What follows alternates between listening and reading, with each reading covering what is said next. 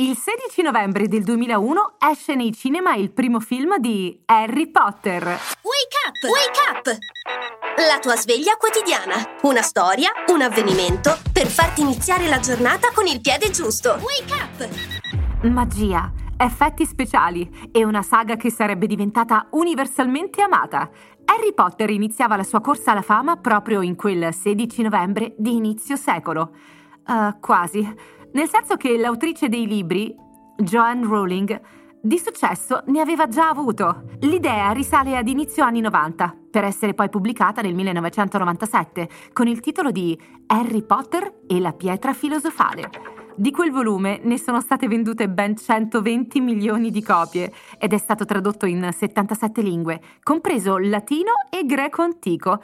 Casomai voleste leggerlo anche in una lingua morta.